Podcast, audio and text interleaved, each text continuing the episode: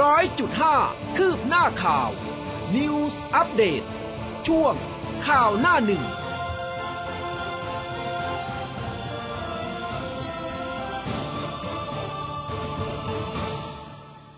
อรุณสวัสดิ์คุณผู้ฟังค่ะ ต้อนรับเข้าสู่ข่าวหน้าหนึ่งนะ ทางคลื่นแขมคอดนิวส์ FM 100.5 เช้าวันศุกร์ค่ะ 28 มกราคม 2565 เช้าวันนี้คุณผู้ฟังอยู่กับอุ้มกัสมาค่ะ ครับ และผมภูเบศสุนีนะครับ อรุณสวัสดิ์คุณผู้ฟังทุกๆท่านครับ ค่ะ ก็มาอยู่ด้วยกันนะคะในทุกๆเช้าเลยนะคะ ตอนนี้มีไลฟ์ค่ะผ่านทาง Facebook ฝากกดไลค์แล้วก็กดแชร์กันด้วยนะคะ รวมถึงส่งดาวด้วย แล้วก็มีไลฟ์ผ่านทางหน้าเว็บไซต์ของเราเหมือนเดิมเลย news 1005 m c o t net ค่ะ ครับผมก็ติดตามรับฟังกันได้ทุกช่องทางนะครับ มาเริ่มต้นกันที่หน้าหนึ่งจากหน้าหนังสือพิมพ์ไทยรัฐนะครับ ฉบับวันที่ 28 มกราคมวันศุกร์นะครับ ก็บอกว่าปรับเป็นโรคประจำถิ่น เร่งเปิดเกมพิษโควิดระบาด อนุทินถกสอทอเห็นชอบเกณฑ์การระบาดไม่รุนแรง กลุ่มเสี่ยงได้วัคซีนพอ คลัสเตอร์ราชบุรีก็ยังวุ่นนะครับ นักเรียนหญิงติดเพิ่ม 311 คน ศูนย์จีโนมทางการแพทย์คณะแพทยศาสตร์ รามาธิบดี มหาวิทยาลัย มหิดลครับค่ะมากันที่แนวหน้านะคะ แนวหน้าเนี่ยไปให้ความสำคัญกับต่างประเทศ เกาหลีใต้อ่วมค่ะโอมิครอนลามวันเดียวเนี่ยหมื่นสี่นะคะ อินโดป่วย 7,000 รายต่อวัน ยอดพุ่งสูงสุดในอาเซียน ส่วนอังกฤษเลิกมาตรการเข้ม ประชาชนไม่ต้องใส่หน้ากากอนามัยแล้วค่ะ ครับผมประเด็นลงมาลองลงมาของไทยรัฐนะครับ ก็เป็นเรื่องของการเมือง บอกว่าสันติเลขาพปชร แทนธรรมนัฐเสียโบสตีจากซบปชป เลือกตั้งซ่อมสอสอหลักสี่ฟัดเดือด เดชอิดนะครับ เปิดตัวเสียโบสคู่แข่งชิงสอสอสงขลาทิ้งพปชร โยกซบ ปชปเสริมทัพใต้ให้ปึกขึ้นครับ ค่ะ จุรินเปิดตัวไก่ต้มนะคะ ตัวละ 189 ต้อนรับเทศกาลตรุษจีน รัฐมนตรีว่าการกระทรวงพาณิชย์บอกว่าขอให้สบายใจ สินค้าช่วงตรุษจีนไม่ขึ้นราคามากจนเกินไป ชี้จุดของว่าราคาถูกไก่ต้ม 189 บาท ใน 4 ห้างใหญ่ทั่วประเทศ แล้วก็ยืนยันยังไม่อนุญาต ให้ขึ้นราคาสินค้าอุปโภคบริโภค โดยเฉพาะไข่ไก่แล้วก็เนื้อไก่ค่ะ ครับผม ส่วนเรื่องของตรุษจีนนะครับ ไทยรัฐก็พาดหัวไว้ บอกว่ายาย่าโชว์เพชรหนึ่งร้อยล้านนะครับ ตรุษจีนไอคอนสยาม จัดอลังการสองห้างดังไอคอนสยามเดอะมอลล์สยามพารากอนนะครับ ก็เชิญสัมผัสประสบประสบการณ์ใหม่ช็อปกินเที่ยวรับตรุษจีนก็มีทั้งยาย่านะครับนักแสดงสาวนะครับในชุดนางพญาสิงหธาราโชว์เครื่องเพชรเลอค่านะครับ น้ำหนัก 338 กะรัตมูลค่า 100 ล้านบาทนะครับ รายล้อมด้วยมังกรดอกทานตะวันตัวแรกของประเทศที่สื่อถึงความเจริญรุ่งเรืองระหว่างการเปิด งานต้อนรับตรุษจีนที่ริเวอร์พาร์คชั้น G ไอคอนสยามครับ เป็นยาย่าก็ลำบากนะ แบกเพชรกว่ากี่ล้านเนี่ยยอมยอมจริงเหรอนะคะนะฮะมาดูเรื่องของแรงงานกันบ้างค่ะ แรงงานต้องเห็นผลภายใน 2 เดือน บิ๊กตู่กำชับเข้ม หลังเยือนซาอุอย่างเป็นทางการ บิ๊กป้อมตั้งสันติเลขาพปชรปูดรัฐประหารแค่เกมการเมือง ชวนนัดสองฝ่ายเคาะวันซักฟอกส่วนกกตพร้อมจัดเลือกตั้งซ่อมหลักสี่ค่ะ ครับผม ก็มีเรื่องของการเก็บอัฐิหมอกระต่ายนะครับบิ๊กป้อมเรียกประชุมเสนอเข้มสามาตรการล้อมคอกทางม้าลาย พ่อหมอกระต่าย เก็บอัฐิลูกสาวเผยหลังตรุษจีน อาจจะนำไปลอยอังคารทะเลจังหวัดตราดนะครับ พร้อมกับระบุเป็นเรื่องที่ ดีที่กระแสสังคมนะครับ มาสนใจเรื่องของการความปลอดภัยทางถนนนะครับ ค่ะเดลินิวส์นะคะ มีเรื่องของฉีดสารเคมีขจัดคราบน้ำมันรั่ว เปื้อนชายหาดนับเดือนปะปนตกค้างสัตว์ทะเลค่ะ มีผ้าฝูงบินนะคะ หน่วยบินเรือ เรือหลวงจักรีนฤเบศรกองทัพเรือ ส่งเฮลิคอปเตอร์ติดตั้งชุดโปรยสารเคมีแล้วก็เรือขนาดใหญ่ ขจัดคราบน้ำมันรั่วไหลในทะเลที่อ่าวมาบตาพุดจังหวัดระยองค่ะ ครับตำรวจรวบแล้วครับหื่นขืนใจนักศึกษาสาว ขับเจอบังเอิญดันเกิดอารมณ์ ปาดหน้าลงฉุด ตามลากคอเดนทรชน ฉุดขยี้กามนักศึกษาสาว ขณะที่ขี่รถจักรยานยนต์กลับบ้านผ่านซอยเปรี่ยวครับค่ะศาลยุติธรรมเปิดตัวคดีซื้อขายออนไลน์นะโกง 10 บาทก็ฟ้องได้ ให้บริการ 24 ชั่วโมงค่ะทำไมไม่มาเร็วกว่านี้เนี่ยเออนะมาช้าไปนิดนึงนะคะ ครับ ก็ไปเริ่มต้นกันที่ประเด็นทำไมคุณต้องขำอะดิฉันยังแบบมันเหมือนจำฝังใจอะคุณ มันเหมือนจำฝังใจเก้าอี้ มีความคืบหน้ายังไงเอาไหมไม่ฉันดิฉันปล่อยผ่านไปแล้วถือว่าทำบุญนะค่ะครับอะโอเคมาเดี๋ยวเดี๋ยวที่คุณ คุณเช้านี้น้ำมันขึ้นอะ อ๋อ น้ำมันขึ้นเออเมื่อวานนี้ก็ไปเติมมาแล้วทันไหมดิฉันเออส่งทันส่งไลน์ไปคือน้ำมันยังไม่หมดหรอกแต่ว่าไปเติมไว้ก่อนเอามันยังไงก็เพื่อความอุ่นใจอะเนาะเออนะคะ น้ำมันเพราะว่าขึ้นราคานะคุตั้ณงผู้แต่ฟังตั้งแต่เติมน้ำมันมาประมาณเออช่วงกลางเดือนที่แล้วเนี่ยมันค่ะขึ้นมาประมาณสามรอบแล้ว เออขึ้น มีแต่ขึ้นแล้วก็ขึ้นแล้วก็ขึ้นแล้วก็ขึ้นเออไม่มีลงเลยนะคะขึ้ถี่มากนะคเอรัอบเบนซินเนี่ยปรับขึ้น 50 สตางค์ต่อลิตรนะอันนี้บอกคุณผู้ฟังไว้สักนิดนึงส่วน e 20 e 85อันนี้เยอะนิดนึงนะ60 สตางค์ต่อลิตรนะคะ น่าจะเกี่ยวกับเรื่องของผลปาล์มน้ำมันปาล์มอะไรแบบนี้แหละ ก็เลยส่งผลให้ e 20แล้วก็ e 85ปรับขึ้นเยอะกว่าเบนซินปกติ อืมอืมนะคอะรับเรารับ รับรับมือกันไปนะคะได้โอเค มาที่เรื่องของสถานการณ์โควิด -19 กันบ้างนะครับค่ะบอกว่าสบคก็รายงานยอดผู้ป่วยนะครับเมื่อวานนี้ 8,078 ราย หายป่วยใหม่นะครับ 6,595 ราย แล้วก็ยังมีผู้ป่วยที่ยังคงรักษาตัวอยู่นะครับ82,760 รายอืมแล้วก็มีผู้เสียชีวิตเพิ่ม 22 ราย ขณะที่นายอนุทินชาญวิริกูลครับรองนายกรัฐมนตรี และรัฐมนตรีว่าการกระทรวงสาธารณสุข เปิดเผยหลังจากการเป็นประธานคณะกรรมการอ่าโรคติดต่อแห่งชาตินะครับ บอกว่าปัจจุบันเนี้ไทยพบผู้ติดเชื้อโควิด -19 รายใหม่คงที่นะฮะเฉลี่ยอยู่ที่วันละประมาณ 7 ถึง 8 ถึง 9,000 รายอืมส่วนใหญ่ก็จะเป็นสายพันธุ์โอมิครอน ความรุนแรงของโรคก็จะน้อยกว่าสายพันธุ์เดลต้าทำให้มีผู้ป่วยหนักนะครับ ต้องใส่ท่อช่วยหายใจแล้วก็เสียชีวิตลง ซึ่งมาตรการที่กระทรวงสาธารณสุขดำเนินการมาก่อนหน้านี้นะครับ ก็ยังสามารถที่จะควบคุมโรคได้ดี และในวันนี้ที่ประชุมคณะกรรมการโรคติดต่อแห่งชาติก็ได้หารือใน 2 ประเด็นก็คือ 1. เห็นชอบแนวทางในการพิจารณาให้โรคโควิด -19 เป็นโรคประจำถิ่นอืมโดยมีหลักเกณฑ์และก็ค่าเป้าหมาย เช่น ผู้ป่วยรายใหม่ไม่เกิน 10,000 รายต่อวันนะครับอัตราป่วยตายน้อยกว่า 0.1%การเข้ารักษาในโรงพยาบาลน้อยกว่า 10%และประชาชนมีภูมิต้านทานเพียงพอ กลุ่มเสี่ยงป่วยรุนแรงได้โควิดนะครับได้วัคซีนเนี่ย อย่างน้อย 2 โดสมากกว่า 80%เป็นต้นนะครับ และก็ 2 เห็นชอบหลักและก็แนวทางในการดำเนินงานคลินิกวัคซีนผู้ใหญ่อืมให้บริการวัคซีนสำหรับผู้ที่มีอายุ 18 ปีขึ้นไป เพื่อให้บริการวัคซีนและวัคซีนในงานเสริมสร้างภูมิคุ้มกันโรคที่มีความจำเป็นครับ ในส่วนของการประกาศให้โรคโควิด -19 เป็นโรคประจำถิ่นเออยังไงถ้าคะยัหางกไงสถานการณ์เหมาะสม และเข้าหลักเกณฑ์ที่กำหนดที่กระทรวงสาธารณสุขจะมีการประกาศแจ้งให้ทราบอีกครั้งหนึ่ง เพื่อให้ประชาชนนะครับกลับไปใช้ชีวิตและก็อืมประกอบอาชีพได้ค่ะอันนี้เป็นอ่าข้อมูลจากทางคุณอนุทิน แล้วก็ยังบอกถึงสถานการณ์การฉีดวัคซีนป้องกันโควิด -19 ด้วยนะครับ บอกว่าตอนนี้ก็มีการกระจายวัคซีนแล้วเนี่ยรวมประมาณ 114 ล้านโดสอืมซึ่งก็ครอบคลุมประชาชนได้ตามเป้าหมาย และก็มีผู้ได้รับวัคซีนเข็มที่ 1 เข็มที่ 2 มากกว่า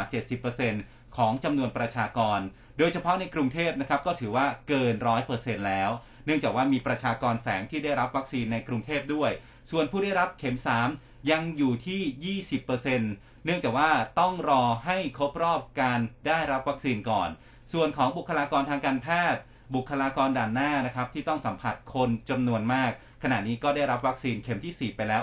100%ครับอืมนะเรื่องของวัคซีนประจำถิ่นเนี่ยนะคะ อย่างทางท่านปลัดกระทรวงสาธารณาสุขนายแพทย์เกียรติภูมิวงรจิตนี่ก็เมื่อวานนี้โดนผู้สื่อข่าวถามย้ำเหมือนกันนะ บอกว่าการที่ไทยเนี่ยจะปรับเป็นโรคประจำถิ่น ต้องรอประกาศจากองค์การอนามัยโลกก่อนหรือเปล่านะคะ ซึ่งทางท่านปลัดก็บอกว่า เราเนี่ยมีแนวทางเพื่อที่จะบริหารนะไม่อย่างนั้นแล้วเนี่ยต้องรอประกาศ ซึ่งก็จะไม่เป็นไปตามเป้าหมายนะแต่ว่าถ้ามีหลักการแล้วดำเนินการให้ตรงเป้าหมายอย่าง 3 เดือนแรกจะต้องทำอะไรยังไง แล้วก็ต่อไปจะทำอะไรยังไงนะคะ คือถ้ารอประกาศจากทางองค์การอนามัยโลกเราก็ทำไม่ทัน ซึ่งที่ผ่านมาก็ทำมาเองตลอด บางอย่างที่เป็นกฎหมาย เราก็ต้องรอแต่ว่าบางเรื่องก็สามารถทำเองได้ ส่วนเมื่อเป็นโรคประจำถิ่นแล้วยังคงต้องใส่หน้ากากอนามัยต่อไหมอืมนะคะ ก็ควรที่จะใส่อยู่นะครัคะบยังใส่อยู่นะหรือว่าอาจจะต้องใส่ในคนที่ป่วย แต่ว่าทั้งหมดเนี่ยต้องรอการพิจารณา ซึ่งก็จะมีมาตรการตามมาอีกครั้งหนึ่ง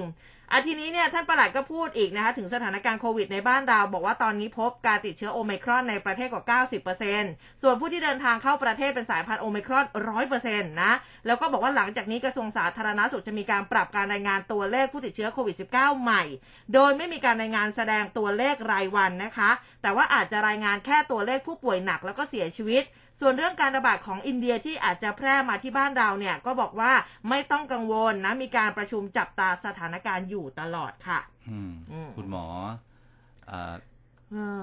นะท่านปลัดกระทรวงสาธารณสุขครับคือเมื่อวานนี้ก็ก็แอบเหนื่อยเหมือนกันนะคะ คือมันก็ขึ้นขึ้นลงลงแหละอืมนะคะ แต่ว่าสุดท้ายและท้ายสุดจะประจำถิ่นหรือว่าไม่ประจำถิ่นสิ่งที่เราประชาชนที่จะต้องทำกันอยู่นั่นก็คือเรื่องของการใส่หน้ากากอนามัยครับการที่จะต้องดูแลตัวเองใช่อืฮะมอะส่วนกรณีบริษัทอาคเนย์ประกันภัยจำกัดมหาชนนะครับเออที่ก็เจอพิษโควิด เข้าไปเหมือนกัน จนต้องยอมประกาศปิดกิจการไปนั้น ก็ได้มีการออกเอกสาร ชี้แจงถึงกรณีที่บริษัทเครือไทยโฮลดิ้งจำกัดมหาชน มีหนังสือแจ้งถึงมติของที่ประชุมคณะกรรมการของบริษัท เกี่ยวกับการเลิกประกอบธุรกิจประกันวินาศภัย ของบริษัทอาคเนประกันภัยจำกัดมหาชน ต่อตลาดหลักทรัพย์แห่งประเทศไทย หรือว่าตลทนะครับและคณะกรรมการกำกับ และส่งเสริมการประกอบธุรกิจประกันภัย หรือคอปพบอกว่า ปัจจุบันนี้นะครับบริษัทยังคงดำเนินธุรกิจ และให้บริการรวมถึงความคุ้มครองกรมธรรม์ประกันภัยตามปกติ และขณะนี้บริษัทก็มีเงินกองทุนที่ต้องดำรงตามกฎหมายอยู่ถึง 170%และยังมีสภาพคล่องเพียงพอที่จะจ่ายค่าสินไหม ให้กับลูกค้าและก็คู่ค้าทุกราย ลูกค้าทุกกรมธรรม์จะได้รับการคุ้มครอง และดูแลตามสิทธิอย่างถูกต้องอรวมถึงการดูแลพนักงานคู่ค้า และพันธมิตรทางธุรกิจทุกราย โดยบริษัทขอยืนยันว่าการตัดสินใจครั้งนี้ เป็นการหาทางออกที่ดีที่สุดก็คือการยอมเลิกกิจการเพื่อให้ทุกคนได้เงินคืน ส่วนทางด้านของคอปพนะครับก็ออกแถลงการชี้แจงบอกว่า ถึงแม้ว่าอาคเนประกันภัยจะยื่นคำขอเลิกประกอบธุรกิจประกันวินาศภัยต่อคอปพแล้วนะครับ แต่ว่าคณะกรรมการของคอปพเนี่ยก็ยังไม่ได้อนุญาต แต่ได้ตั้งคณะทำงานพิจารณารายละเอียด เพื่อให้เป็นไปตามบทบัญญัติของกฎหมายก่อน จะนำเสนอคณะกรรมการคอปพพิจารณาในวันที่ 28 มกราคมนี้ ตอนนี้นะครับอาคเนย์ประกันภัยยังไม่สามารถที่จะปิด หรือว่าหยุดประกอบกิจการได้อืมจนกว่าจะได้รับอนุญาตให้เลิกกิจการจากคณะกรรมการคอปพโดยคอปพก็ตั้งทีมงานประกอบด้วยเจ้าหน้าที่สายกำกับธุรกิจและการลงทุน การตรวจสอบสายวิเคราะห์ธุรกิจประกันภัย สายกฎหมายและคดี และสายคุ้มครองสิทธิประโยชน์ ติดตามสถานการณ์อย่างใกล้ชิดนะครับ เพื่อเป็นการพิทักษ์ประโยชน์ของผู้เอาประกัน ผู้รับประโยชน์ตามกรมธรรม์ประกันภัย และผู้มีส่วนได้ส่วนเสีย ซึ่งก็ยืนยันว่าผู้เอาประกันภัยกว่า 10 ล้านกรมธรรม์เนี่ยจะได้รับความคุ้มครองอยู่นะครับ อืมหลายๆคนก็จับตาดูอยู่นะสำหรับในประเด็นนี้นะคะ เรื่องของประกันของอาคเนย์นะคะ ทีนี้มาดูเรื่องราวของเด็กๆกันบ้างนะคะ เรื่องของวัคซีนค่ะคุณหมอโอภาสการย์กวินพงศ์ท่านอธิบดีกรมควบคุมโรคนะคะ ก็พูดถึงแผนการฉีดวัคซีนไฟเซอร์ในเด็ก 5-11 ปีจำนวนกว่า 5.8 ล้านคน ก็จะเริ่มฉีดในกลุ่มเด็กที่มีโรคเรื้อรัง 7 กลุ่มโรคนะคะ ที่รักษาในโรงพยาบาล วันที่ 31 มกราคมนี้วันจันทร์หน้าแล้วนะคะ ที่สถาบันสุขภาพเด็กแห่งชาติ มหาราชินีค่ะ แล้วก็ขยายไปยังเด็กกลุ่มอื่น ๆ ด้วย รวมทั้งให้บริการที่โรงเรียนในระดับชั้นประถมนะคะ รวมถึงเด็กที่เรียนผ่านระบบโฮมส o ูลด้วยนะคะ แล้วก็สำหรับผู้ที่ต้องได้รับวัคซีนเข็มกระตุ้นก็จะฉีดให้ตามสูตรที่กำหนด เพื่อให้การบริหารจัดการวัคซีนมีอยู่ได้ถูกต้อง แล้วก็ยืนยันว่าวัคซีนที่รัฐบาลจัดหามาเนี่ยถือว่าเป็นวัคซีนที่ดีอันทีนี้เรื่องของผลอาการข้างเคียงในเด็กอะเรื่องของฝาส้มเนี่ยนะคะ กรณีไฟเซอร์เด็กค่ะท่านอธิบดีก็พูดถึงอาการข้างเคียง หลังฉีดไฟเซอร์ในเด็ก 5-11 ปีนะก็บอกว่า อาการข้างเคียงจากการฉีดวัคซีนที่สามารถพบได้นะคุณพ่อคุณแม่นะลองดูแล้วกันนะคะ ถ้าเด็กๆไปฉีดแล้วเนี่ย อาจจะมีไข้หนาวสั่นปวดบวมแดงบริเวณที่ฉีด ปวดหัวนะคะ ปวดเมื่อยตามกล้ามเนื้ออ่อนเพลียทั้งนี้ส่วนมากอาการจะไม่รุนแรงนะแล้วก็จะหายได้เองใน 1-2 วัน ซึ่งเมื่อเทียบกับการฉีดในเด็กโต จากข้อมูลนะคะที่สหรัฐอเมริกาเนี่ยเขาเกิดผลข้างเคียงในเด็กเล็กค่อนข้างที่จะน้อย เพราะปริมาณที่ฉีดมีปริมาณน้อยกว่าดังนั้น ผู้ปกครองจะได้ไม่ต้องกังวลมากนักนะคะ ทีนี้กระเถิบมาที่ทางผู้อำนวยการสถาบันสุขภาพเด็กแห่งชาติมหาราชินีนายแพทย์อดิศัยพัฒตาตั้งก็พูดถึงอ่าบอกว่าหลังฉีดวัคซีนแล้วเนี่ยเมื่อกลับบ้านเด็กๆ ไม่ควรออกกำลังกายนะนะคะบางทีเนี่ยพลังของเด็กๆเขาคือก็ไม่ได้เจ็บป่วยอะไรก็ไปปีนป่ายกลับบ้านล้นเหลือว่ายน้ำออกกำลังกายเออครับพลังงานล้นเหลือมากนะคะ คือเขาก็กลัวว่าหลังฉีดยาเนี่ยอาจจะเกิดอาการอะไรบ้างอะทีนี้ลองมาดู อาการที่พบบ่อยที่อาจจะเจอปวดบวมแดง อันนี้เป็นปกตินะก็พบประมาณ 71-74เปอร์เซ็นปวดบวมรุนแรงน้อยมากนะคะ 0.6เปอร์เซ็นต์นะคะ ส่วนอาการทั่วไปที่จะพบบ่อยอ่อนเพลียปวดหัวเป็นไข้ อาการทั่วไประดับรุนแรงที่พบน้อยก็อ่อนเพลียปวดหัวไข้สูงหนาวสั่นอันนี้ คือถ้าเป็นไข้ก็ทานยาลดไข้ไปนะคะอืมปวดกล้ามเนื้อก็อาจจะมีบ้างแต่ว่าเล็กน้อยนะคะ แต่ว่าสิ่งที่กังวลอีกเรื่องก็คืออาการข้างเคียงเรื่องโรคหัวใจครับนะอันนี้ซึ่งก็มีจริงแหละ แต่ว่าทุกรายเนี่ยสามารถรักษาแล้วก็หายเป็นปกติได้หมด ส่วนแนวทางการบริหารจัดการวัคซีนโควิดสำหรับเด็กนะคะ5-11 ปีเนี่ยเขาบอกว่า คือต้องเป็นวัคซีนไฟเซอร์สูตรสำหรับเด็กฝาสีส้มเท่านั้น ห้ามเอาสีอื่นมาฉีดให้เด็กเลยนะ แล้วก็เป็นวัคซีนชนิดเดียวที่ได้รับการขึ้นทะเบียนจากทางอย.ของบ้านเรา แล้วก็ฉีดในเด็กอายุ 5-11 ปี ตามขนาดแล้วก็ข้อบ่งใช้ที่กำหนดที่กระทรวงสาธารณสุข แล้วก็ราชวิทยาลัยกุมารแพทย์แห่งประเทศไทยแนะนำนะคะอะเตรียมตัวเอาไว้ให้ดีนะสำหรับผู้ปกครอง อันนี้คุณก็ต้องดูแลลูกคุณอย่างใกล้ชิดด้วยนะคะ ครับผมอ่าส่วนเดือนหน้านะครับ เดือนกุมภาพันธ์อืมคุณหมอบอกว่าจะเน้นการฉีดวัคซีนเข็มกระตุ้นมากขึ้นนะครับอืมนายแพทย์โอภาสการกวินพงศ์อธิบดีกรมควบคุมโรคก็บอกว่าสำหรับผู้ที่ต้องได้รับวัคซีนเข็มกระตุ้นนะครับ จะฉีดให้ตามสูตรที่กำหนดเพื่อให้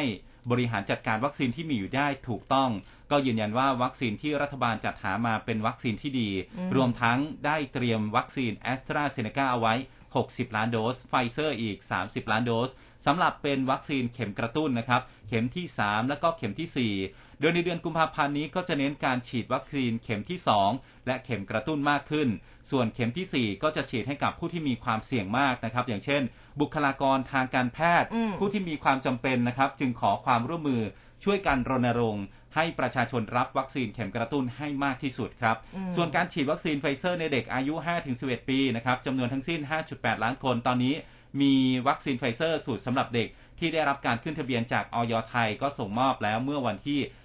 26 มกราคมนะครับจำนวน 300,000 โดส ก็จะทยอย จัดส่งนะครับ ต่อเนื่องกันทุกสัปดาห์เพื่อเตรียมฉีดให้กับเด็กๆนะครับ อืมนะคะ อันนี้ก็เป็นความคืบหน้า แต่มีอีกเรื่องหนึ่งที่เราก็ต้องตามติดค่ะ ใครที่ติดโควิด แล้วก็กักตัวอยู่ที่บ้านนะคะ คุณหมอมานัทโพธาพรค่ะ รองอธิบดีกรมการแพทย์นะก็บอกว่า ทางกรมการแพทย์เองเขามีการจัดตั้งสถาบันทันตกรรมนะคะ เป็นศูนย์ประสานงานจะส่งยาเวชภัณฑ์แล้วก็อาหาร DMS Satellite HI นะสำหรับผู้ที่ติดเชื้อโควิด -19 แบบแยกกักตัวอยู่ที่บ้าน อันนี้อยู่ในความดูแลของโรงพยาบาลสังกัดกรมการแพทย์ทั่วประเทศเลยนะคะ ก็จะมีการประเมินนะติดตามอาการ แล้วก็สัญญาณชีพของผู้ป่วยผ่านระบบ DMS นะคะ Telemedicine ค่ะ หรือว่าระบบสื่อสารอื่นๆ อย่างน้อยเนี่ยวันละหนึ่งครั้ง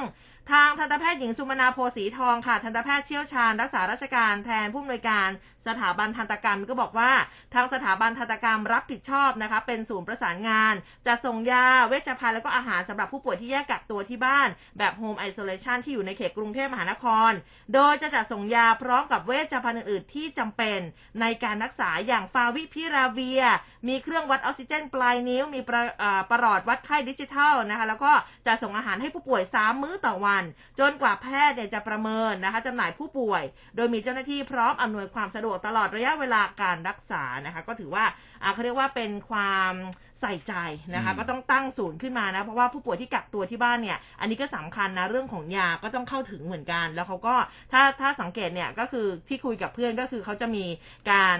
อ่า เห็นหน้าเห็นตากับคุณหมอทุกอืมทุกวันนะคะวิดีโอก็คอลกันใช่วิดีโอคอลกันว่า เออเป็นยังไงวันนี้อาการอัปเดตหน่อยซิเออชีพจรเท่าไหร่ครับหายใจแผ่วไหมนะคะ ก็วัดแบบให้คุณหมอดูเลย แล้วก็อืมประเมินอาการกันตัวต่อตัวทุกวันครับอืมไปดูกันที่สถานการณ์ในต่างประเทศกันหน่อยนะครับ ทางการอังกฤษก็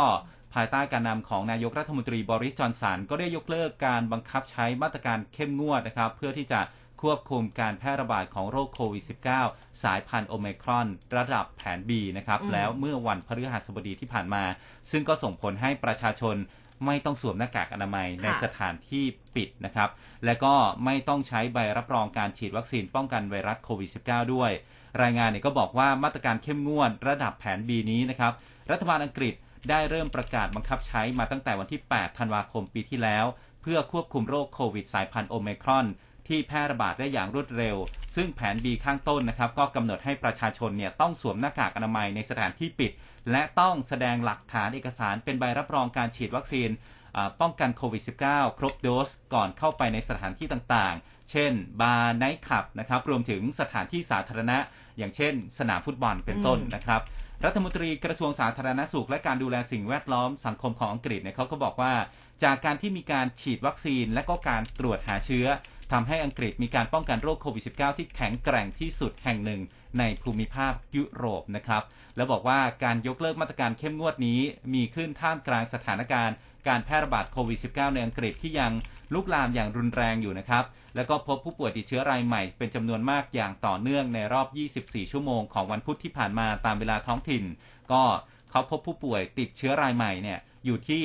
1,2,292 รายนะครับ ทำให้จำนวนสะสมของผู้ป่วยติดเชื้ออยู่ที่กว่า 16 ล้านรายนะครับ มากเป็นอันดับที่ 5 ของโลก ส่วนผู้ป่วยที่เสียชีวิตก็แสนห้าแล้วนะครับ มีผู้ป่วยที่รักษาหายมีจำนวน 12 ล้านกว่ารายครับ อืมนะคะอาทีนี้กระเถิบไปที่อ่าสหรัฐอเมริกาบ้างนะคะ หลังจากที่เขาแจก ATK ฟรีให้กับประชาชน 1,000 ล้านชุดนี่ล่าสุด แจกหน้ากาก N95 ไปอีก 400 ล้านชิ้นโอ้ครับโอ้มีแต่แจกกับแจกนะคะ รัฐบาลสหรัฐเริ่มต้นแจกหน้ากากอนามัย N95 ฟรี 400 ล้านชิ้นให้กับประชาชน เรียกว่าฟรีกันทุกอย่างเลยนะหลังจากที่ก่อนหน้านี้เนี่ยมีคำแนะนำให้ใช้หน้ากาก N95 แทนหน้ากากประเภทอื่นๆ เพื่อป้องกันโควิดสายพันธุ์โอไมครอน เนื่องจากว่า N95 สามารถกรองอนุภาคขนาดเล็กในอากาศได้มากถึง 95%เลยนะคะ ในช่วงไม่กี่วันที่ผ่านมานี้ก็ปรากฏว่าในสหรัฐมีประชาชน แห่กันไปซื้อหน้ากาก N95 ผ่านเว็บไซต์ออนไลน์กันอย่างถล่มทลาย ทางด้านศูนย์ควบคุมและป้องกันโรคติดต่อแห่งชาติสหรัฐหรือว่า CDC แนะนำให้ประชาชนสวมหน้ากากอนามัยที่สามารถป้องกันได้มากที่สุดเท่าที่จะหาได้ แล้วก็มีรายงานจากสถาบันสถิติแห่งชาติสหรัฐบอกว่า รัฐบาลสหรัฐมีหน้ากาก N95 ในคลังเนี่ยอยู่ที่ 747 ล้านชิ้นเลยทีเดียวทั้งนี้สหรัฐค่ะยังพบผู้ติดเชื้อโควิดรายวันจำนวนมหาศาลอย่างต่อเนื่องนะคะ อย่างเมื่อวานนี้ก็พบผู้ติดเชื้อรายวันที่ 47812 คนอืมส่วนวันก่อนหน้าก็พบ407ครับเออเขาก็ไม่ธรรมดาเหมือนกันนะ ไม่ใช่ว่าฟังข่าวนี้แล้วคนไปหาซื้อหน้ากาก N95 กันนะ ไม่ใช่นะครับผมเอออะทีนี้มาที่เรื่องของตรุษจีนกันบ้างครับ คุณผู้ค่ะฟัง กรมสมเด็จพระเทพพระราชทานโคมไฟสีลูกประดับซุ้มประตูเฉลิมพระเกียรติ 6 รอบ ฉลองตรุษจีนปีขานณเยาวราชนะครับค่ะนายธนวัฒน์พลวิชัย อธิการบดีมหาวิทยาลัยหอการค้าไทย และประธานที่ปรึกษาศูนย์พยากรณ์เศรษฐกิจ และธุรกิจมหาวิทยาลัยหอการค้าไทยนะครับ ก็เปิดเผยผลสำรวจพฤติกรรมการใช้จ่ายของประชาชนและผู้ประกอบการในช่วงเทศกาลตรุษจีนอืมซึ่งปีนี้ก็ตรงกับวันที่ 1 กุมภาพันธ์ โดยสำรวจช่วงวันที่ 17 ถึง 24 มกราคม พบว่ากลุ่มที่สำรวจเนี่ยบอกว่ายังคงไหว้เจ้าอยู่อืมส่วนสัดส่วนในการไหว้เนี่ยก็ลดลง 38.1%จากปีก่อนนะครับ ซึ่งมี 41.9% โดยกว่า 99%เนี่ยเห็นว่าบริการในช่วงเทศกาลตรุษจีนปีนี้ก็คึกคักน้อยถึงกับเงียบเหงา และในกลุ่มสำรวจนะครับ 44.7%ระบุว่าการใช้จ่ายลดลงอีก 18.8%นะครับยังใช้จ่ายเท่าเดิม ในกลุ่มนี้กว่า 82%ก็ให้เหตุผลภาวะทางเศรษฐกิจแย่ลงอืมรายได้ลดลง ลดค่าใช้จ่ายนะครับ แล้วก็มีภาระหนี้เพิ่ม ในขณะที่ 36.5%ครับ บอกว่าค่าใช้จ่ายเพิ่มขึ้น โดย 89.4%ระบุว่าต้องใช้เงินเพิ่มจากสินค้าที่มีราคาแพงมากขึ้น และ 61.8%ระบุว่าของแพงกว่าปีก่อนมาก และเพียงแค่ 7%จ่ายเพิ่มเพราะว่าเศรษฐกิจเริ่มดีขึ้น ดังนั้นจึงจะพบว่าทุกภูมิภาคนะครับตรุษจีนปีนี้ลดทั้งปริมาณและมูลค่าการใช้จ่าย โดยเฉพาะการปรับขึ้นราคาของสินค้าอย่างเช่นหมูอืมต้องลดปริมาณการซื้อถึง 50%เป็นต้นนะครับ ก็เลยทำให้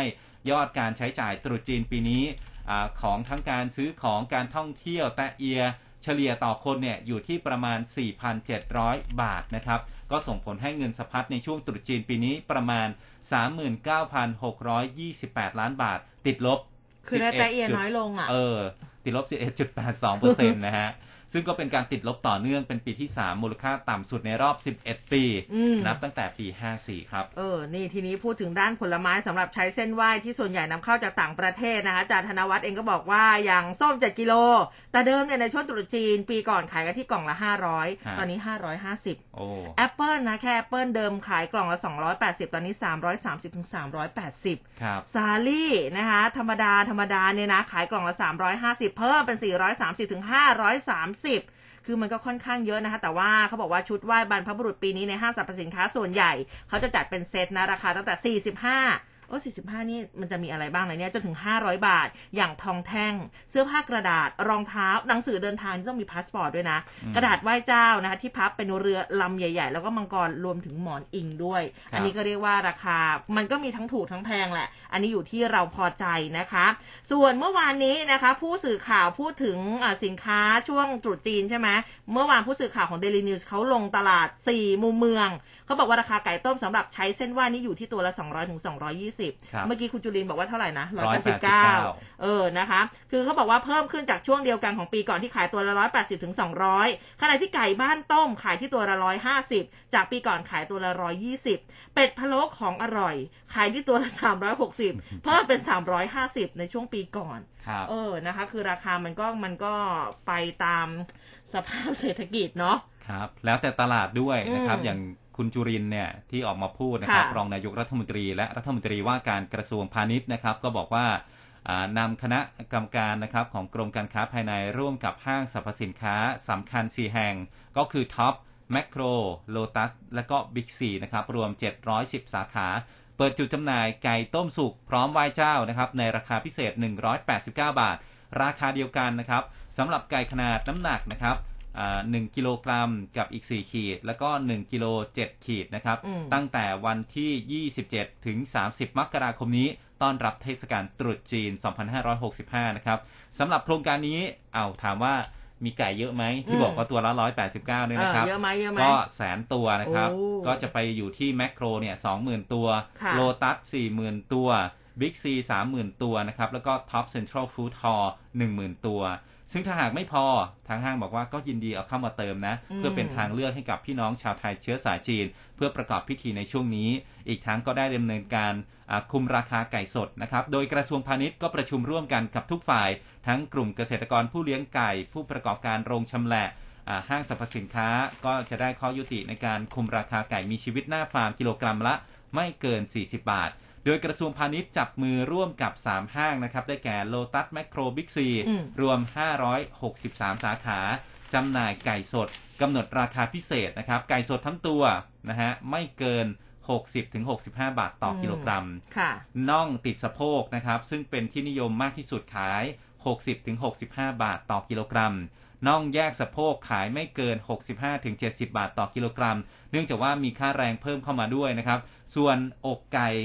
ขาย 70 ไม่เกิน 75 บาทนะครับอืมเพื่อเป็นแนวทางในการเลือกซื้อสินค้า เป็นราคาชี้นำตลอดช่วงระยะเวลานี้จนกว่าสถานการณ์นั้นจะคลี่คลายครับ ค่ะเอ้นี่เหมือนช่วงนี้เราไปแย่งเวลาของเจอลึกเศรษฐกิจที่เขามีรายงานไม่สินนะค้าอันนี้พิเศษพิเศษนะครับเออในนะช่วงเทศขอเพิ่กามลขึ้ตนรุษมานิจีดนนึงอ่าค่ะอาช่วงตรุษจีนแบบนี้นะคะ อีกที่หนึ่งนะอีกสถานที่หนึ่งก็แบบว่าต้องเขาเรียกว่า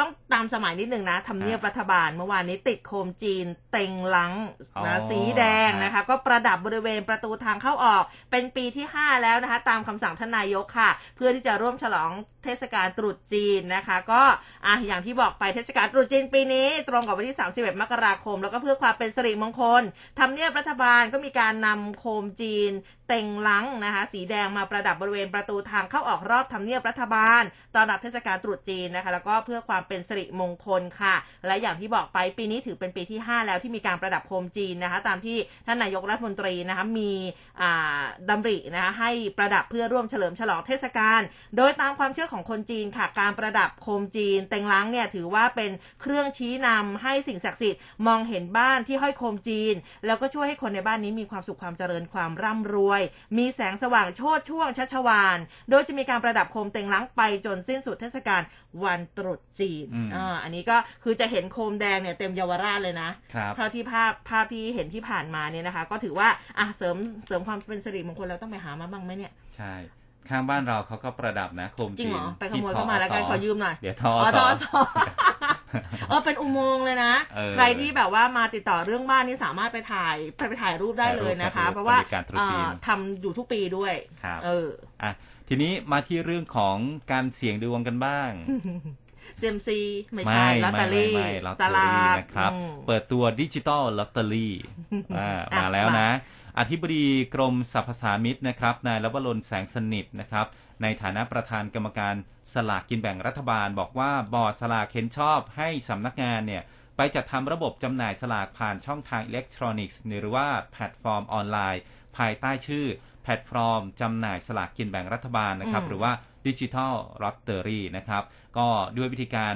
อ่าสแกนสลากกินแบ่งรัฐบาลตัวจริง แล้วก็นำไปขายบนแพลตฟอร์มดิจิทัลหรือว่าค่ะลอตเตอรี่ ซึ่งจะเป็น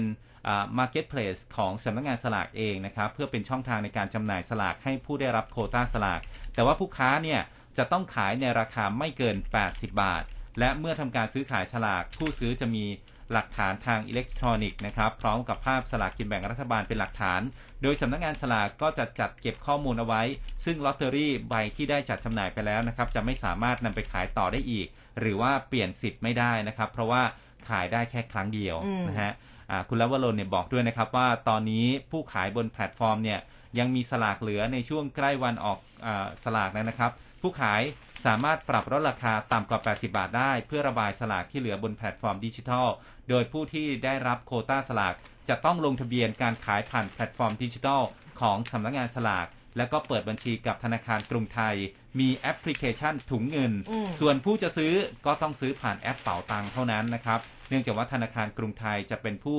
อ่าทำระบบทั้งหมดให้กับสำนักงานสลาก หลังจากบอร์ดสลากเห็นชอบการจัดจำหน่ายช่องทางแพลตฟอร์มดิจิทัลแล้วนะครับสำนักงานสลากจะนำเรื่องเสนอต่อคณะกรรมการนโยบายรัฐวิสาหกิจ หรือสคร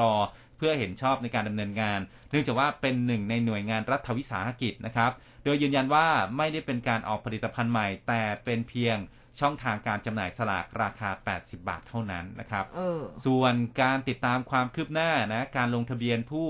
จองสลากกินแบ่งรัฐบาลรายเขาใหบอม่กว่าปิดทะเบียน ปิดลงทะเบียนแล้วนี่เนาะอ่าก็คือตั้งแต่เปิดลงทะเบียนเนี่ยคือตั้งแต่วันที่1ถึงอืม27มกราคมค่ะคนลงทะเบียนเยอะไหมคะ 8.78 แสนรายโอ้เยอะอยู่นะก็ถือว่าเกินความคาดหมายนะครับอืมคือจากเดิมเนี่ยคาดว่าจะมีคนมาลงทะเบียนสักประมาณ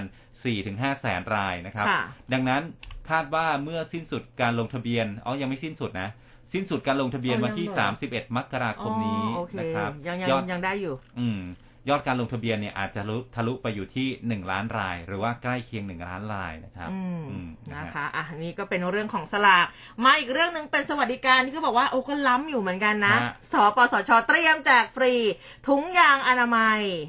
แล้วก็อืมมียาคุมด้วยนะคะครับบอกว่าอะรายละเอียดเขาบอกว่านายแพทย์จักริดโง่สิริรองเลขาธิการสำนักงานหลักประกันสุขภาพแห่งชาติหรือว่าสปสช พูดถึงแนวทาง การให้บริการยาเม็ดคุมกำเนิดชนิดรับประทาน รวมถึงถุงยางอนามัย ในปีงบประมาณนี้นี่แหละนะคะบอกว่าบริการดังกล่าวเป็นสิทธิประโยชน์ด้านการส่งเสริมสุขภาพ แล้วก็ป้องกันโรค ซึ่งปีนี้สปสช เพิ่มจุดให้บริการ เพื่อที่จะอำนวยความสะดวกให้กับประชาชนเข้าถึงบริการมากยิ่งขึ้นนะคะ ก็จะทำให้การป้องกันการตั้งครรภ์ไม่พึงประสงค์ โดยเฉพาะในกลุ่มวัยรุ่นเนี่ยมีประสิทธิภาพมากยิ่งขึ้นนะก็จะประกอบไปด้วยคลินิกการพยาบาล มีร้านขายยา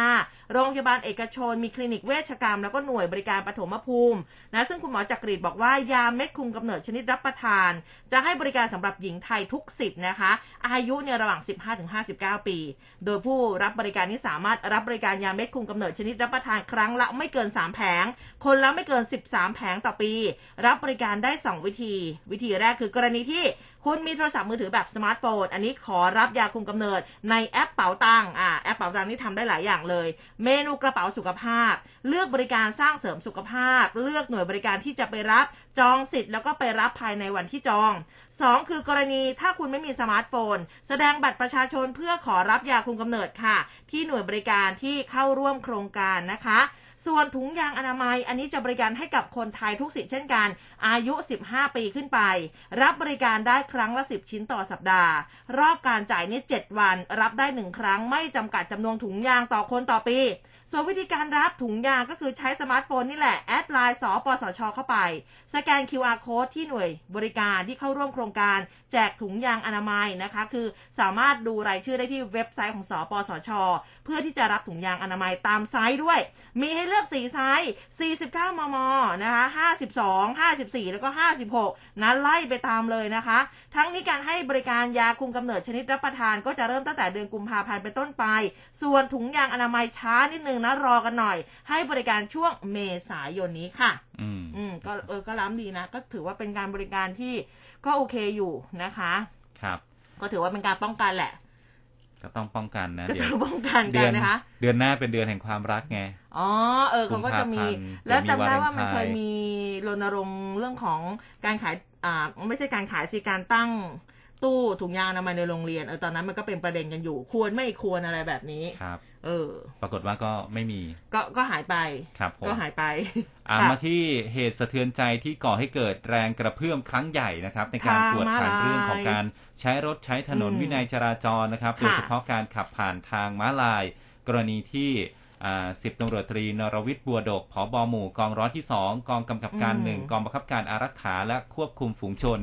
ขี่รถจักรยานบิ๊กไบค์ยี่ห้อดูคาตินะครับ ชนคุณหมอกระต่ายจากสุแพทย์ภาควิชาจากสุวิทยาคณะแพทยศาสตร์ จุฬาลงกรณ์มหาวิทยาลัยนะครับ ขณะที่เดินทางข้ามทางม้าลาย หน้าโรงพยาบาลสถาบันโรคไตภูมิ ราชนครินถนนพญาไทก็เสียชีวิตไปเมื่อวันที่ 21 มกราคม แล้วก็มีพิธีพระราชทานเพลิงศพไปเมื่อวันที่ 26 มกราคมนะครับ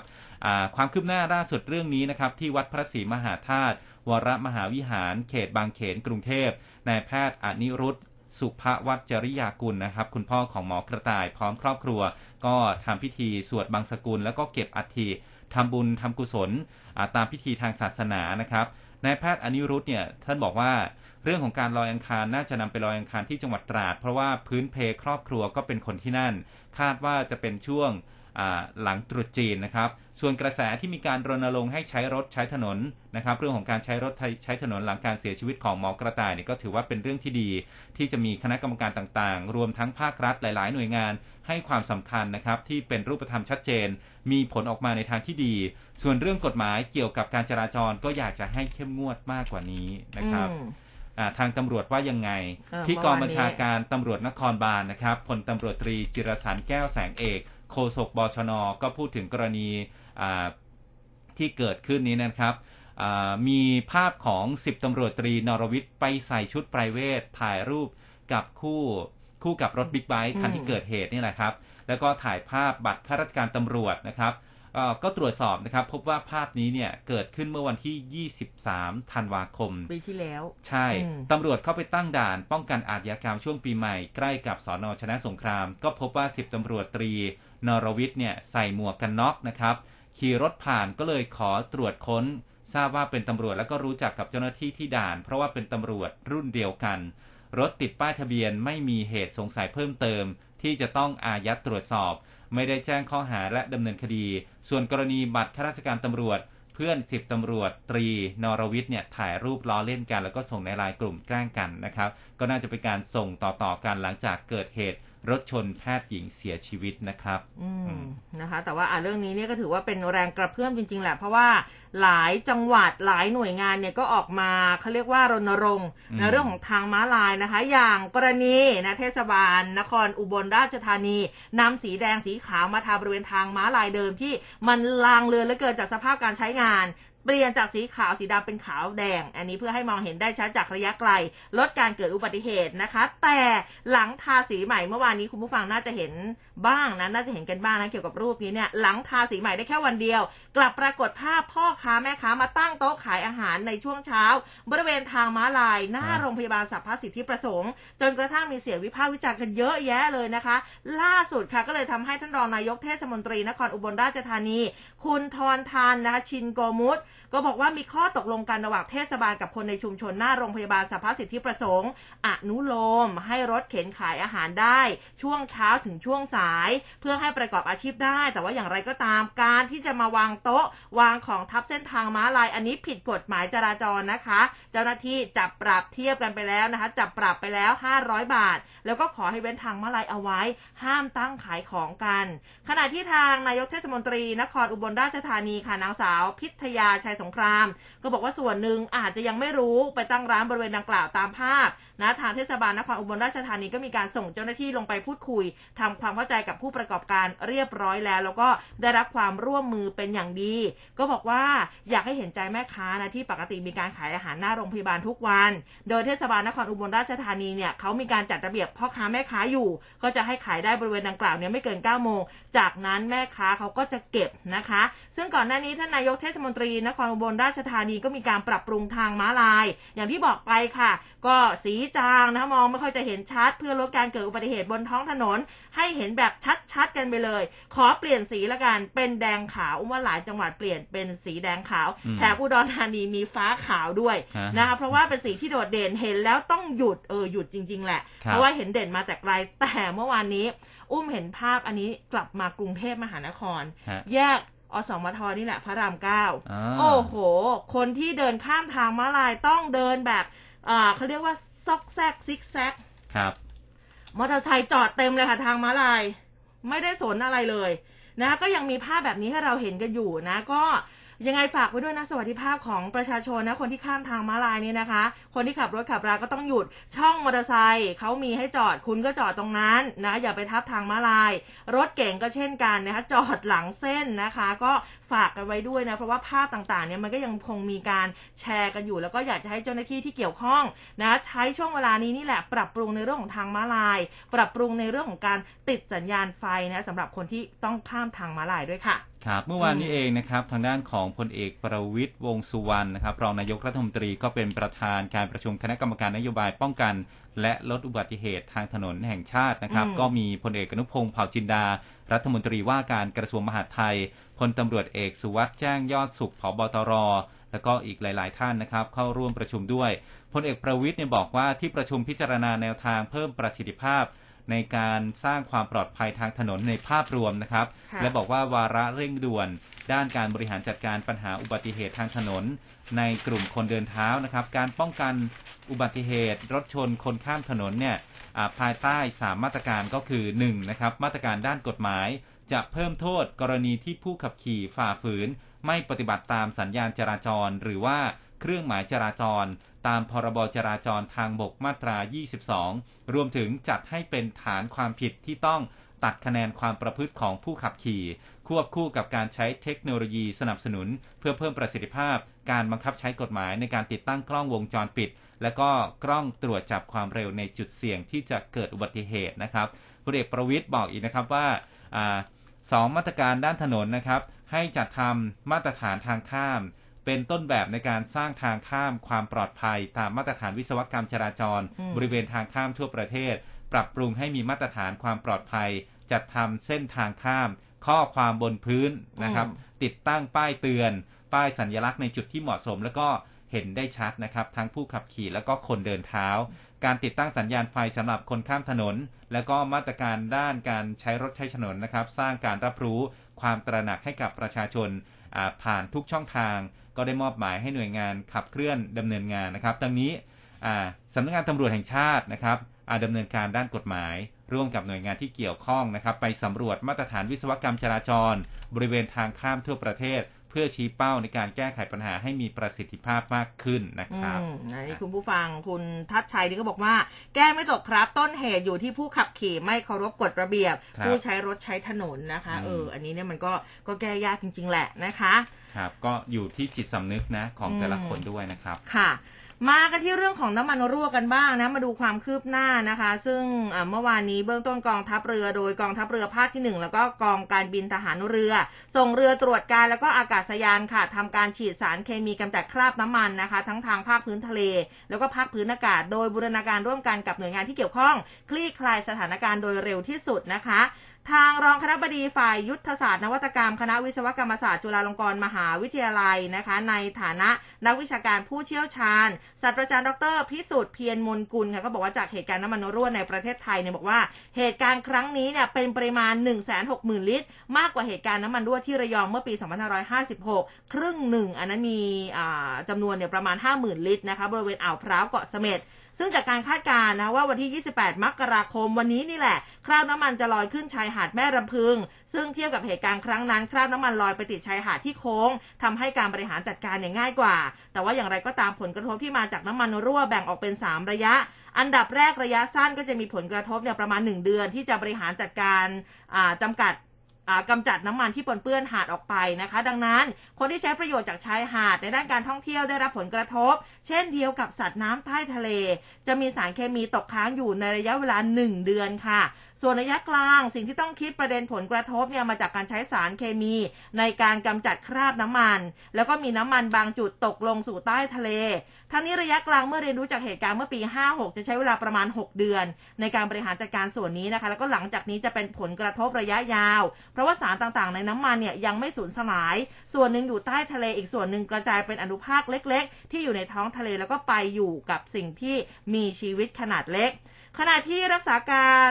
แทนผู้อำนวยการสถาบันวิทยาศาสตร์ทางทะเลมหาวิทยาลัยบูรพา ดรบาลังเนื่องแสง ก็บอกว่าส่งคณาจารย์นักวิจัยลงพื้นที่สำรวจนะคะ แล้วก็ให้ความร่วมมือในการแก้ปัญหา โดยเป็นทีมงานคณาจารย์ แล้วก็นักวิจัยของมหาวิทยาลัยบูรพา ซึ่งเคยลงพื้นที่ แล้วก็ร่วมแก้ปัญหากรณีน้ำมันรั่วไหลบริเวณเกาะเสม็ดจังหวัดระยองมาแล้วตั้งแต่ปี 56 นะคะ ครับอ่าก็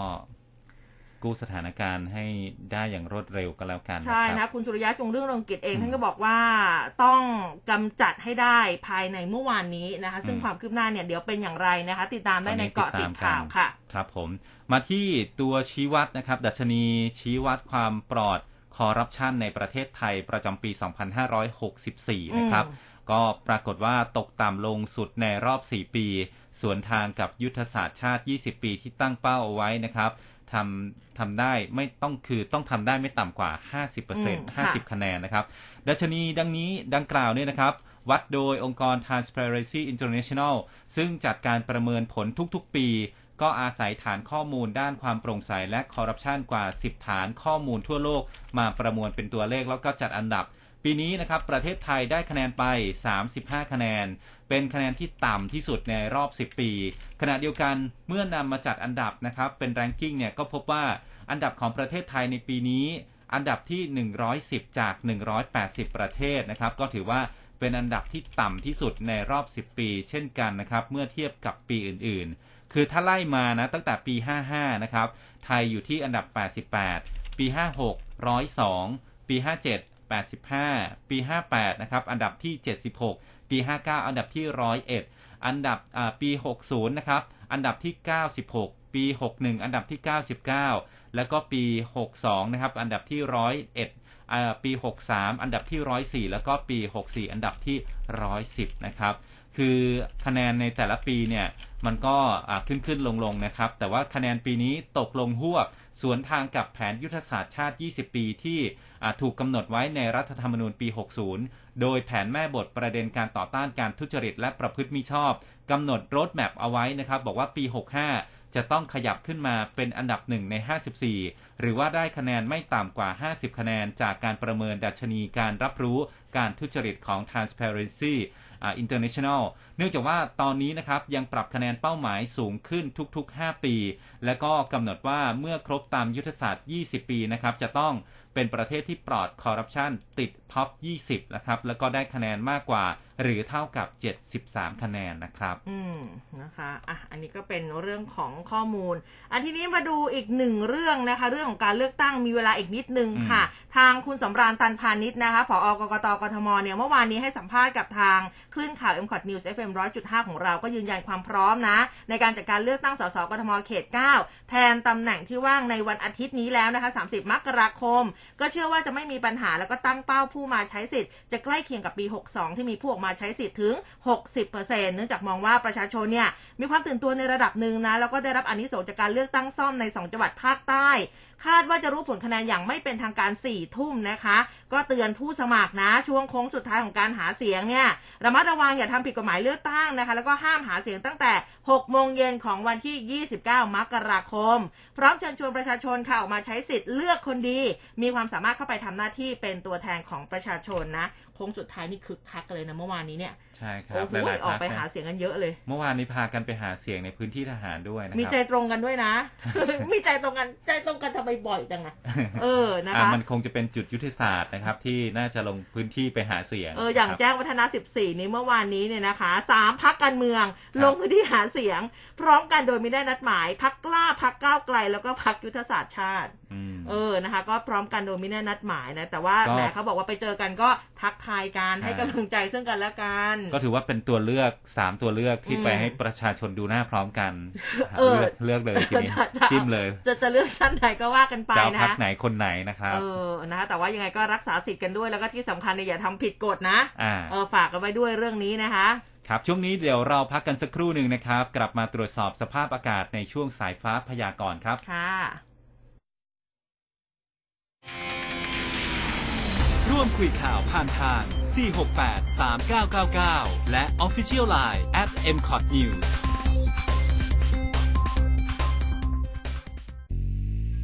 คุณกำลังฟัง คลื่นข่าว m c o t News FM 100.5 รู้ทัน รู้ลึก รู้จริง รู้ทุกสิ่งที่เป็นข่าว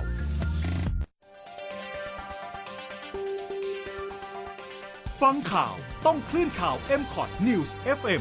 100.5 เราคือคลื่นข่าวและสาระยอดเยี่ยม 3 รางวัลยอดเยี่ยมนาตราชครั้งที่ 12 ปี 2563 และได้รับการจัดอันดับความไว้วางใจในแบรนด์ เป็นอันดับหนึ่งในกลุ่มสื่อวิทยุ จากผลสำรวจ Digital News Report 2021 คลื่นข่าว m c o t News รู้ทัน รู้ลึก รู้จริง รู้ทุกสิ่งที่เป็นข่าว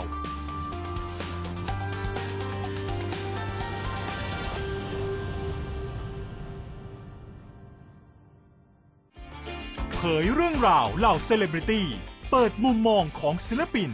และ talk สารพันสร้างสีสันชีวิต กับนักพูดระดับประเทศ ดิฉันลัคนาจำปาผู้ดำเนินรายการ สีสันชีวิตช่วง เร้นไม่ลับกับเซเลบดิฉันจะคัดสรรเหล่าบรรดาคนดัง จากแวดวงต่างๆ มาเป็นแขกรับเชิญ เพื่อเปิดใจพูดคุยกันแบบกันเอง สบายๆ ให้ได้ทั้งสาระและความบันเทิง มาร่วมปลุกพลังชีวิต เติมไฟในตัวคุณ ทุกคืนวันเสาร์อาทิตย์3ทุ่มถึง5ทุ่มในรายการ สีสันชีวิต เพื่อชีวิตที่มีสีสัน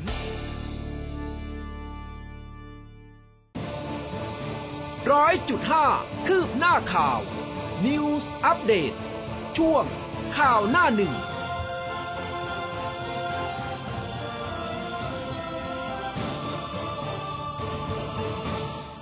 ช่วงนี้ไปตรวจสอบสภาพอากาศกับคุณชัยชาญสิทธิวรานันท์ครับ หัวหน้าเวรพยากรณ์อากาศกรมอุตุนิยมวิทยาในช่วงสายฟ้าพยากรณ์ครับ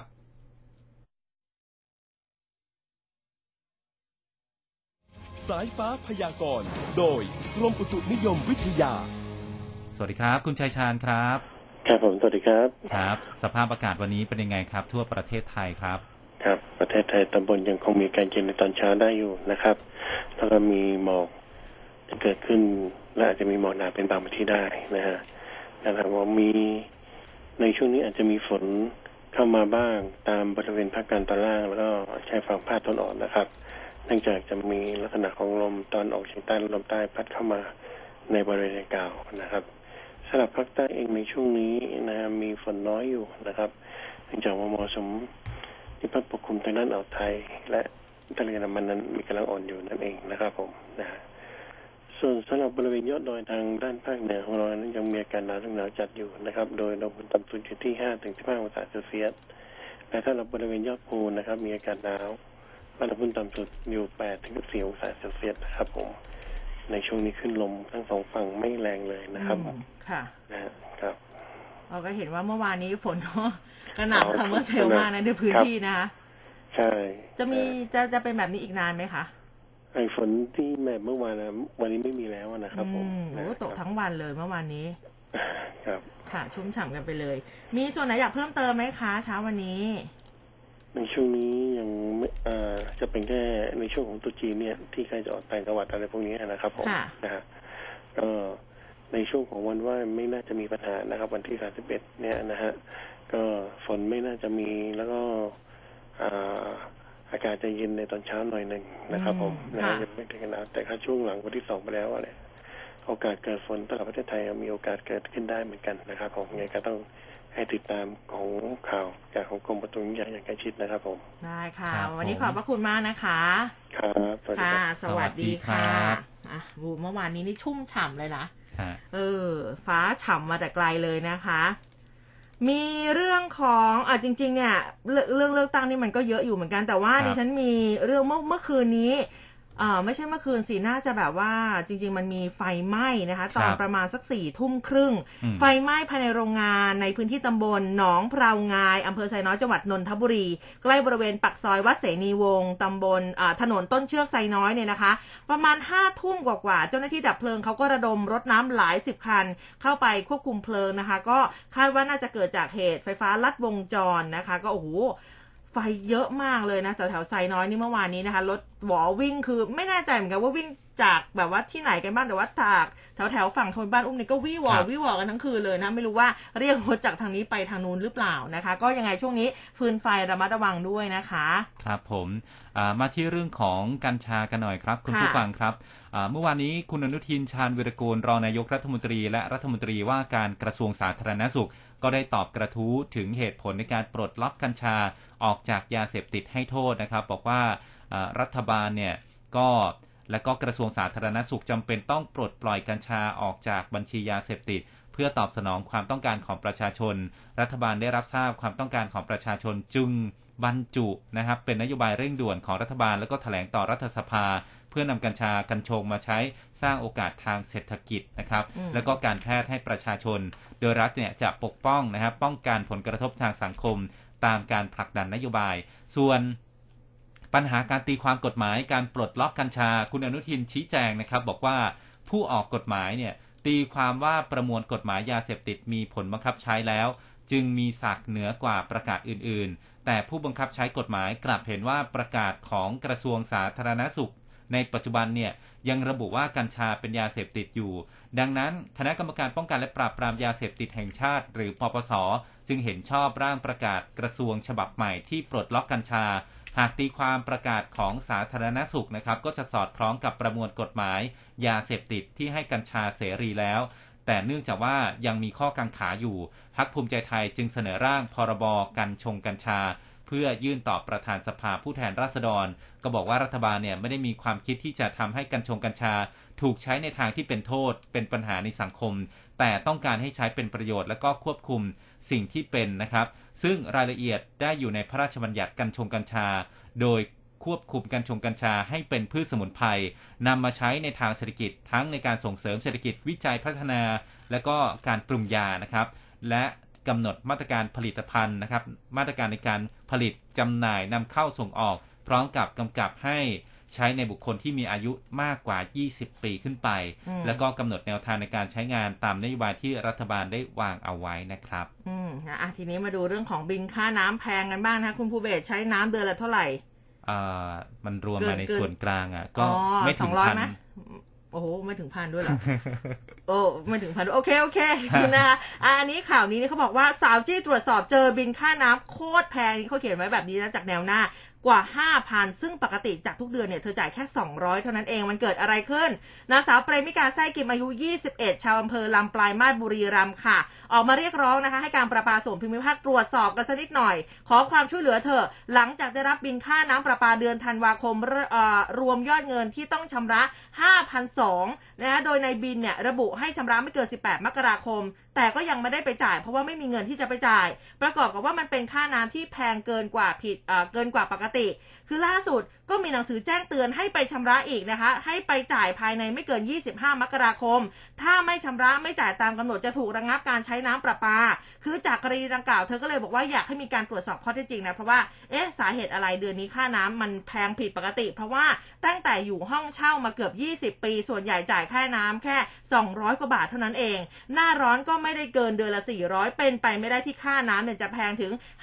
5,214 บาท ซึ่งบ้านเนี่ยอาศัยอยู่5 คนคือตนเอง แล้วก็มีพ่อซึ่งเป็นอัมพฤกษ์จากการประสบอุบัติเหตุนอนติดเตียงมาหลายปี ส่วนแม่ก็เป็นโรคไตช่วยเหลือตัวเองไม่ค่อยได้ ส่วนใหญ่ก็จะใช้วิธีเช็ดตัวให้ ลูกชายวัยสองขวบหลานสาวอายุ 11 ส่วนก๊อกน้ำเธอก็บอกว่าที่บ้านมีแค่ 2 จุดเท่านั้น คือหน้าบ้านใช้สำหรับล้างถ้วยล้างจาน แล้วก็ก๊อกในห้องน้ำแต่ว่าในห้องน้ำเนี่ยก็จะเปิดใส่อ่างเอาไว้ใช้อาบแล้วก็ทำธุระส่วนตัวเท่านั้น เธอก็เลยวิงวอนค่ะ บอกว่าการประปาช่วยมาดูหน่อยซิว่ามันเกิดอะไรขึ้นนะคะ แต่สุดท้ายและท้ายสุดเนี่ยเหมือนการประปาเขาก็บอกว่าเออก็ช่วยได้แค่ว่าบอกว่าให้ผ่อนผ่อนเดือนละหกพันห้าอืมซึ่งเธอก็บอกว่า เอ้ยจะมาผ่อนอะไรอะ เธอ ปกติจ่ายแค่สองร้อยอะครับเออนะคะ อันนี้เนี่ยก็เดี๋ยวน่าจะต้องติดตามกัน เพราะว่าสื่อก็รับเรื่องไว้แล้วนะคะอืมว่าเอ๊ะมันตกลงมันเป็นเพราะอะไร จดอะไรผิดไปหรือเปล่านะคะ จดผิดครับนี่ชีวิตเปลี่ยนเลยนะ ใช่อะมีอีกเรื่องหนึ่งนะครับ เรื่องค่ะเกี่ยวกับดาราศาสตร์ครับคุณผู้ฟังนักดาราศาสตร์ออสเตรเลียนะครับ พบวัตถุปริศนาบนทางช้างเผือก ซึ่งปล่อยพลังงานเป็นจังหวะทุกๆ 18.18นาทีนะครับ แบบไม่เคยเห็นวัตถุใดทำแบบนี้มาก่อน ก็ยอมรับว่าตอนแรกเนี่ยคิดว่าเป็นการส่งสัญญาณจากเอเลี่ยนนะครับโอ้ค่ะศูนย์วิจัยดาราศาสตร์ วิทยุนานาชาติ ซึ่งตั้งอยู่ในออสเตรเลียก็เปิดเผยถึงการค้นพบวัสดุอ่าวัตถุปริศนาในทางช้างเผือกนะครับอืมซึ่งนักดาราศาสตร์ไม่เคยเห็นวัตถุในลักษณะนี้มาก่อนนะครับ ดร. Natasha Hurley-Walker นักดาราศาสตร์ หัวหน้าทีม ศึกษาวัตถุลึกลับนี้ก็บอกว่า วัตถุนี้นะครับถูกไท Tyrone O นะครับนักศึกษาคนหนึ่งซึ่งค้นพบโดยบังเอิญ อยู่ห่างจากโลกเนี่ยประมาณ 4,000 ปีแสง ซึ่งลักษณะของวัตถุนี้นะครับก็มีความโดดเด่นตรงที่มันปล่อยพลังงานทุกๆ 18 นาทีกับอีก 18 วินาที ต่างจากดวงดาวหรือว่าอ่าปรากฏการณ์อื่น ๆ ในอวกาศนะครับ ซึ่งทีมนักวิทยาศาสตร์เขาอธิบายว่าปกติเนี่ยจะพบลักษณะอ่าวัตถุในลักษณะในอวกาศเนี่ยมันไม่ใช่เรื่องแปลกอืมแต่ว่า โดยทั่วไปจะพบแค่ 2 แบบนะครับ คือกรณีแรกจะเป็นซูเปอร์โนวาที่จะเปล่งแสงในเวลาไม่กี่วัน หรือว่าไม่กี่เดือนก็จะหายไป ในขณะที่อีกรูปแบบหนึ่งคือบรรดาดาวนิวตรอนต่างๆ เช่นพาวซ่า เราก็จะเห็นมันกระพริบในวินาทีหรือว่ามิลลิวินาทีเท่านั้น แต่อันนี้แปลกนะครับ คือมีความสว่างกว่าดวงอาทิตย์นะครับ แต่ว่า ยังมีสนามแม่เหล็กที่รุนแรงกว่าอีกด้วยนะครับ ค่ะ ทั้งหมดทั้งมวลก็เป็นข้อมูลแล้วก็ข่าวสารที่อุ้มกับภูเบศนำมาฝากคุณผู้ฟังนะ วันนี้เวลาหมดแล้วเราสองคนลากันไปก่อนเจอกันใหม่พรุ่งนี้ วันนี้ สวัสดีค่ะสวัสดีครับ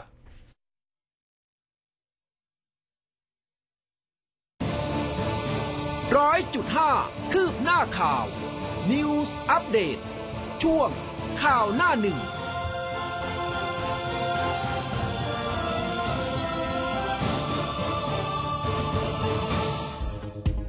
ทันทุกข่าว ครบเครื่องทุก